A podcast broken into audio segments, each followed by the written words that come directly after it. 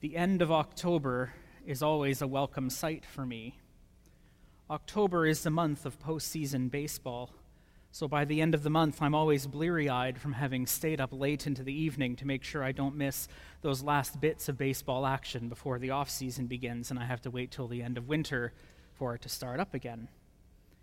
This year's postseason was particularly exciting because it came down to two very well matched teams in the World Series the former Montreal Expos, now the Washington Nationals, a franchise that had never before played in the World Series, and the Houston, the Houston Astros, a team that at the beginning of this decade were, lovingly, were known unlovingly as the Lastros for their poor, for poor performance in yearly last place finishes, but have now become a powerhouse team. And so on Thursday night, after 162 games in the regular season, another 20 postseason games, it all came down to the end of a best of seven series, tied at three games apiece, that final winner take all seventh game. Exciting stuff, if you like baseball. Spoiler alert the Washington Nationals won, baseball is done for the year, and I can now return to a normal sleeping schedule again. But it would probably surprise no one who knows me well that my thoughts have thus recently been turned towards baseball. And on this feast day of All Saints, that has proven to infiltrate my sermon once again, and for that I apologize. But it began with the recognition, as I was watching these final games of baseball for the year, that there are very few fields, very few industries, very few professions that don't acknowledge and reward excellence whether it's sports, literature, music, science, economics, stage performance, or even religion, as this feast day reminds us, the practice of our faith. We really look and seek excellence. And we have household names that stand for that excellence. Nobel Prize winners like Albert Einstein and Malala Yousafzai. Organizations like Doctors Without Borders have also won that prize. Hall of Famers across all sports like Wayne Gretzky or Babe Ruth or Joe Montana. We celebrate authors like Margaret Atwood, Salman Rushdie, with prizes like the Booker Prize. The Grammys have the Irish band U2, the Oscars have Katharine Hepburn, and the Golden Raspberries, the opposite of the Oscars, which award cinematic excellence in the field of not being at all excellent, they can get Sylvester Stallone. It takes a lot to win these awards and accolades. It requires being the best at what they do. It requires going above and beyond what would simply be enough. And we have our saints the unfading crown of glory that is awarded to saints like Francis of Assisi, Teresa of Avila, Thomas Aquinas, and Mary Magdalene, each held up as examples of excellence in their practice of the Christian faith. Thursday night, just as Game 7 of the World Series was going into the bottom of the ninth, the last frame of the evening, the Washington Nationals were winning 6 to 2. The bats were out of their hands, they'd had their last chance to score any runs in the game. Unlike hockey and basketball and football, where right up to the last second of the game you can get control of the ball and score points, in baseball only one team can score at a time. With the Astros, a very strong offensive team, taking the bats for their last chance to score, in the bottom of the ninth, there was only one thing left for the Washington Nationals could do. They'd scored the last runs they were going to score. They could just hope that they'd done enough. Just hope they'd done enough for their lead to hold and for them to emerge on top. This feast day of All Saints, believe it or not, can be a lot like that. Our practice of faith can be a lot like that.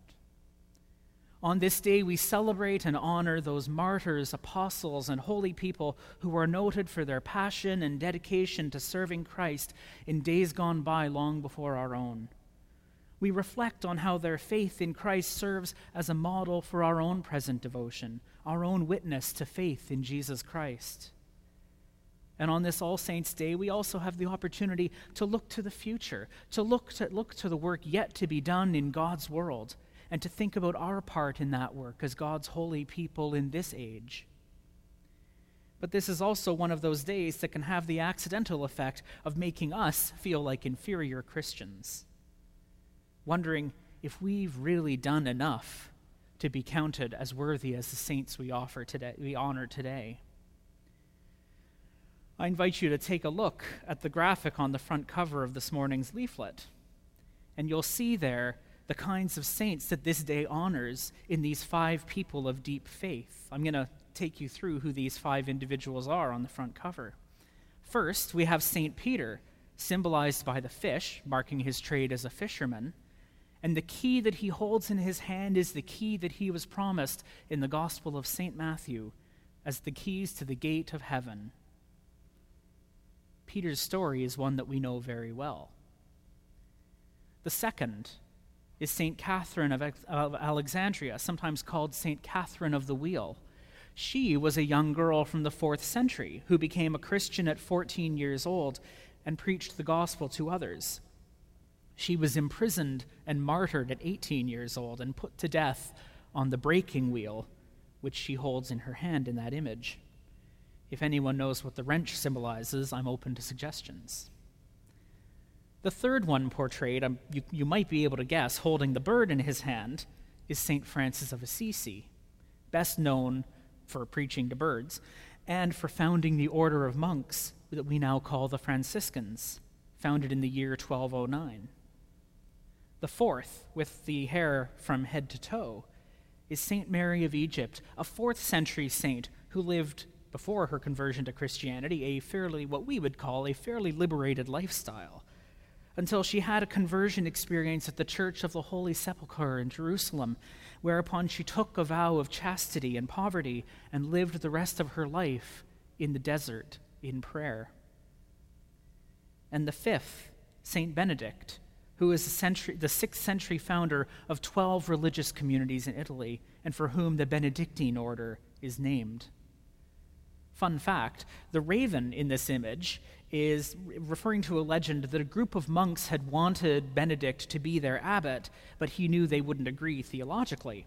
They insisted, however, and he took up the post as abbot at the monastery. Things fell apart fairly quickly, though, as Benedict had expected they would, and the monks tried to poison him. Legend has it that they poisoned his bread one evening, but after he blessed the bread, a raven flew in, came, and took the loaf away, sparing Benedict's life. So there we have it a teenager who was martyred for her evangelism, a woman who devoted her life to isolation and prayer, two monks who founded now centuries old religious communities, and St. Peter himself. I mean, have we really done enough? Suddenly, setting up the chairs for coffee hour seems a little paltry. In the presence of such angels and archangels and all the company of heaven, we may well wonder how we measure our rather meager offering of faith against those whom we regard as so excellent, such excellent examples of faith, those who clearly did enough.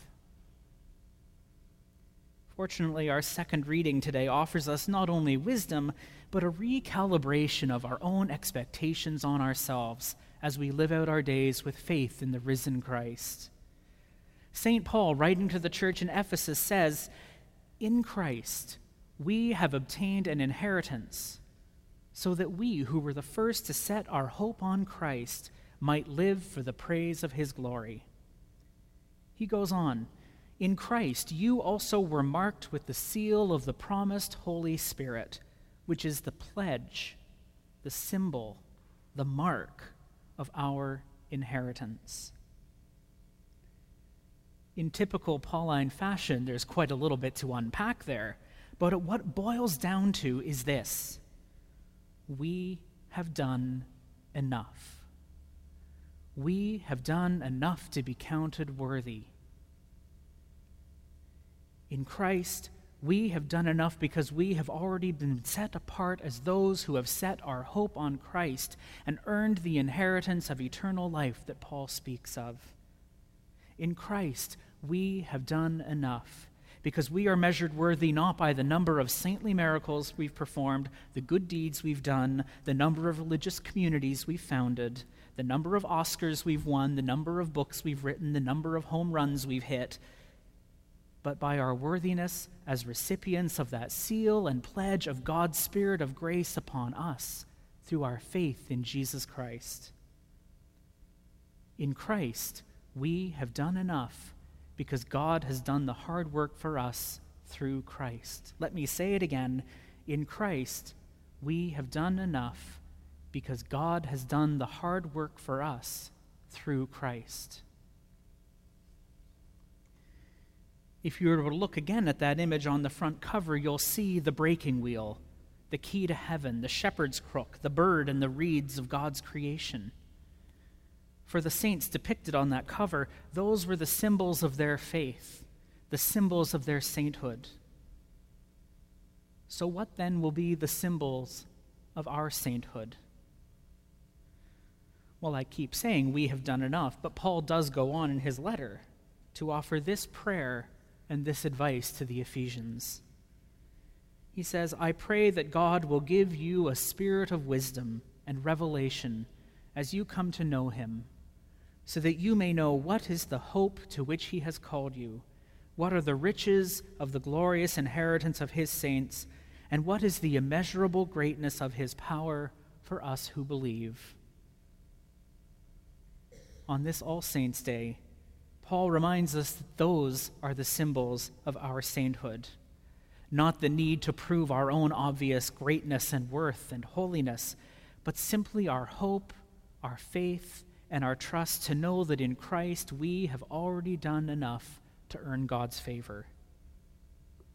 The rest is just living out of the inheritance of that hope, living out of the joy of that hope and faith and eternal life which is the calling of saints and sinners alike. And so may our desire to live more deeply into that hope of our faith in Christ be a symbol of the sainthood in our own lives.